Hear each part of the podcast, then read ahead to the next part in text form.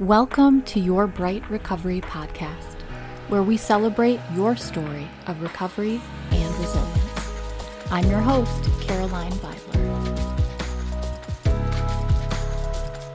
Have you ever had the experience of connecting with someone you just met in an incredible way?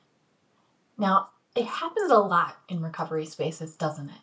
Because when we enter a room, whether it's a meeting, in a church basement, wherever it is, we enter into that space understanding that we have instant common ground, commonality. We have shared experience. And my conversation, you all, with Faith Eury Cho, let me tell you, incredible. I walked away from that conversation feeling that same sense of common ground, that same sense of connection that I've had in recovery spaces. Now, Faith, let me tell you, you all, she is incredible. Not only a mom and pastor's wife, she is a pastor herself, you all, and writer. She is a visionary and founder of the Honor Summit, which helps equip Asian American women in God's Word and in things like discipleship, learning how to follow God. She is a phenomenal woman, and I'm so grateful to connect. We actually, interestingly, share an agent, Tom Dean. I'm going to give you a little shout out here. He posted about connecting with Faith, and I saw his post and I was like, wow, I really need to connect with her because you know what? God was just kind of nudging me that she has a lot to say. So, without further ado, get ready, you all, for an incredible conversation. Let's jump right in. I am so honored to be joined by Faith Eury Cho today. She is a writer, speaker, visionary, and founder of the Honor Summit. Along with a pastor, a mother, a wife, and so many things, we are going to learn more about her today. So, first off, I'd like to start by learning a bit more, Faith, about your story and how you ended up where you are today. Yeah, you know, I was born in Korea and I met Jesus um, actually in very in a very unconventional way. I mean, I was born in Korea, but I came to America when I was about four, um, three to four. Pursuit of God. I wasn't raised in a Christian home, um, but there was just a longing to know God in my heart, and um, that journey was a lot of what I'm I'm writing about in my book right now. But yeah, I was looking for God, but I didn't really discover uh, Jesus personally until I was 16, and that was actually in Mexico. So I always always tell people that it's hilarious. I think it's hilarious that I was born in Korea, lived in mm-hmm. America, found Jesus in Mexico, and it's a bit unconventional. Um, mm-hmm. but yeah, I mean, I went on this journey since I was like five, and once I became Christian, once I realized that Jesus is real, that the Holy Spirit is real, I mean, I just couldn't really turn back since. I've been a mm-hmm. pastor since I was 19. Um, and I also married a pastor. And um, re- we recently launched our church in February in New Jersey.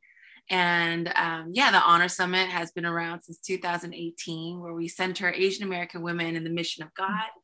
And a lot of what we do at the Honor Summit was just gleaned from my own experience because I thought, hey, if you just love Jesus, then all you got to do is just preach about it. And that it's just that simple. And I realized, wait, then there's like the woman card and there's like the mm-hmm. Asian American card. And it was just a, it was a very nuanced journey um, that I felt like I required a lot of wisdom. And so a lot of that we just pour into the Honor Summit. But I mean, what got me here um, is just the presence of God. And it's so simple, but I'm a huge believer in his sufficiency. And yeah, that's that's what I do. Oh, that is so beautiful. I'm just so moved by your story. And I can connect too with that feeling. I grew up in a home that was not uh, Christian. Um, and just that feeling early on of seeking something. And I think listeners too may be able to, whether you're Christian or not, connect with that feeling of seeking something when we're in addiction, trauma, or mental health recovery. A lot of times, I mean, I guess I can speak from my own experience that seeking was always seeking something outside myself to fill this need, this longing, this hole. And I didn't realize at the time I, I was seeking God. I was seeking God, like you talk about. Um, and I, I, love that you you um, share about kind of the global uh, nature of God's presence um, and the Holy Spirit. It moves, uh, it goes where it pleases Mexico, Korea, now New Jersey. Um, I'm excited to see where you all are going to be shifting to next.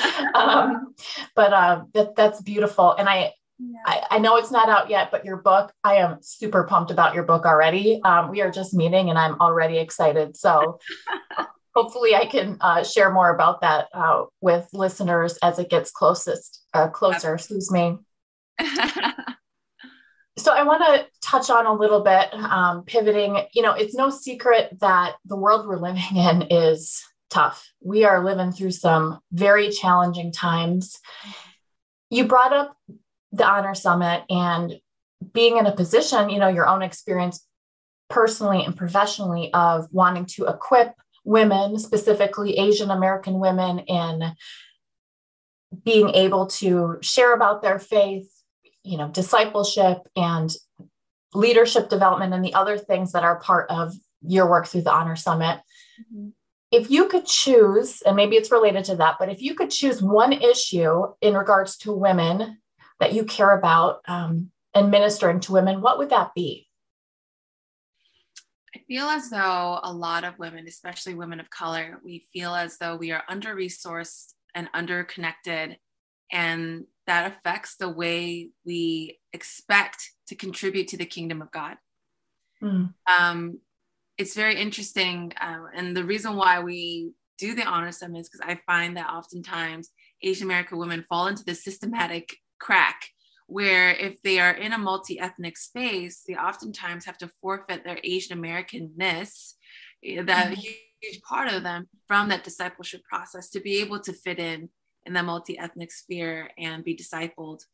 Now, if they are in the Asian American space, oftentimes um, because of the deeply patriarchal culture, um, mm-hmm. there's a very limited imagination as to what women can possibly do. And so we find a lot of Asian American women being discouraged from entering into the church or being very mm-hmm. involved or being genuinely discipled. Um, is it impossible? No, obviously. But um, is it a smidge more difficult? Yes. and so mm-hmm. I would say there's a lot of um, women that genuinely feel as though um, they have nothing to offer and mm-hmm. that they don't need to contribute to the kingdom of God, um, that they're not needed, that they're not valuable, um, that if they don't do it, somebody else probably would. And to that, I always say that um, the people that have impacted redemption history the most have not always been the most influential people or the most famous people or the best mm-hmm. resource people um, they've always been those that knew the presence of God. Um, and that's something that I've seen even in my life. I mean, how can a girl that um, was not even from a Christian home and didn't really have the resources to grow in the faith and to also grow in connection in the Christian community, you know, how can I stand here doing what I'm doing today? It was just in walking with the Holy Spirit you know how can just a, a, a, handful of disciples and a couple believers that were just on fire with the holy spirit how can they change the world? Where even empires or emperors were trying to destroy the christian faith and just could not. Like how how is that even possible? Impact is determined by the presence of god. Impact is determined by the holy spirit. And i always say to all women that are super discouraged about uh, their future and their uh, significance in the kingdom of God, uh, become a friend of the Holy Spirit first. Become mm-hmm. his friend first, and then let everything become an overflow from there. I just want to like raise my hands up in the air, preach. Um, I'm gonna like toss out the rest of my questions. No, um, I, I feel you. And honestly, it's so interesting we're having this conversation today because I feel like personally in my own life, I've really struggled with with that because I didn't come, you know, I didn't grow up, and I talk about this in my book. You know, I didn't grow up in a Christian home. You know, I haven't been to seminary. I've taken like, you know, free online classes from uh, a seminary. Um, you know, I've done Bible study and things like that, but I haven't, you know, I haven't like checked off all the boxes. You know, my daddy's not a preacher. You know, I haven't like checked off those boxes. And sometimes I feel like, who am I to talk about God? Who am I to quote scripture? You know, who am I, especially, you know, as a woman too? The Holy Spirit we can't box that in. We can't put a, a, label on that. We can't say that it can move in someone's life and it can't move somewhere else. That's yeah. not how, that's not what's happened in scripture. You know, that's not yeah. what happened in Acts. It got a little wonky, a little, a little wild there in Acts. Yeah. Um, so I love that you are so vocal about that and that you're helping other women because we need that message, especially today. Purpose is a huge piece of something I like to talk about resilience. You know, to have a sense of purpose will help us get through these times. And we all have a purpose in the kingdom of God, like you talk about. Mm-hmm. Um, so thank you. Thank you for sharing that. Now I, I, guess I do have to get back to my list of questions here. oh, I'd like to just keep talking about that. Um, okay. So I work with women in addiction, mental health, and trauma recovery. Mm-hmm. You're a pastor. Can I ask what hope? So say someone like me struggling with addiction even in recovery comes to you at your church in new jersey and says you know i'm struggling. What what would you tell that that woman? What kind of hope can you bring to a woman who is struggling today with those issues? What jesus came to give us it was not just a ticket to heaven as in it's not just something that's going to be relevant to us when we die. It's the the effect of salvation is for us to be saved healed and delivered. Um, those are all elements to salvation that we see throughout scripture meaning he is relevant to our lives now. The power of salvation is relevant to us now um, and jesus wants to heal. And he can heal physically emotionally mentally even just socially relationally. Um, he's a healer the Holy Spirit has great impact on anyone that just invites him in. And so I would say um, it doesn't need to be, oh my gosh, I'm going to just change my life in order to fit into this box called Christianity. No, we just have to present ourselves, to present ourselves to God, all of who we are, and allow the Holy Spirit to do his redeeming work. I always say, you know, God is a creator and so and we always get discouraged like oh, well you know i want to be a christian i want to love jesus but i can't just conjure up this love. I just can't conjure up this peace and this joy that you say that i should have as a christian. And i always say well then you just present that to the creator and let him create that in you. Joy and peace all those things they are a fruit of the holy spirit meaning it's his fruit. He needs to create it. All we have to do is just walk in step with god I feel like sometimes when we see the cross and we see Jesus, we see the Christianity as an institution, um, we get really discouraged because it just feels so burdensome. Like, man, I gotta be mm-hmm. that, feel that, think that. And to that, I would say, no, his, his burden is easy, his yoke is light. We just have to walk with him, develop a friendship with him, and see the transformation that he will do in our lives. Mm-hmm. So true. So true. I love that. Just being present and bringing ourselves mm-hmm. to God and kind of letting the rest go. And that actually kind of ties into something else I wanted to ask. Mm-hmm. You know, a lot of people have a tough time connecting with church, with that institution that you talk about, with with the building, sometimes with the people inside the building. Can you talk about ways that maybe with through your church in New Jersey, ways that you're a loving community, maybe busting that myth a little bit mm-hmm. about the institution of church because I feel like especially in our day and age, you know, things are very polarized. So if I say church, you know, in my recovery meeting, a lot of times people will cringe or turn off or, you know, saying the name of Jesus is like a cuss word. I mean, people are like not open because there's been so much hurt and because there's been so much trauma you know culturally globally around what we think of sometimes as this institution. So i'm i'm curious your thoughts on that. Yeah i mean i would love to be like hey you could join any church and that's always going to be a great idea. I know it's a lot more complicated than that. I know not all cultures and all churches are um, safe grounds uh, for people that are struggling with certain ailments and certain issues and certain struggles, challenges.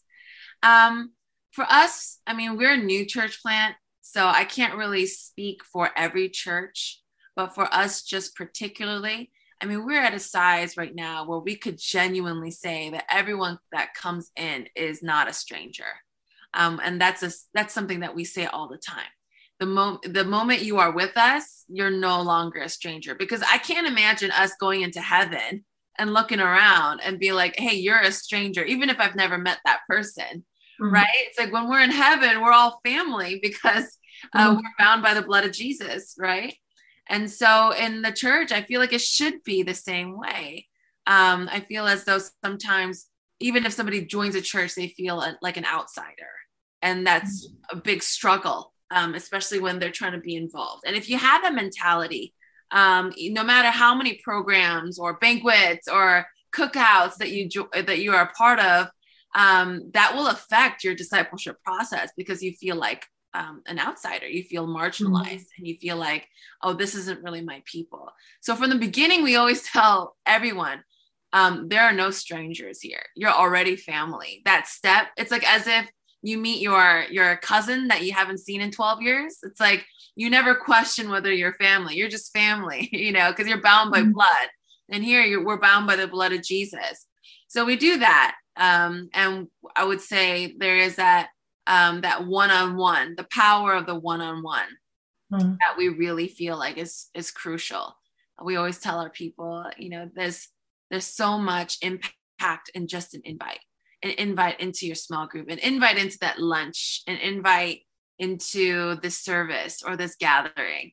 Um, mm-hmm. And I would say there isn't like this grandiose program that we have because uh, I feel like sometimes it's just the family, the love, the support, the community, the atmosphere of prayer, um, and the pathways into discipleship and just developing a proper foundation of the Bible.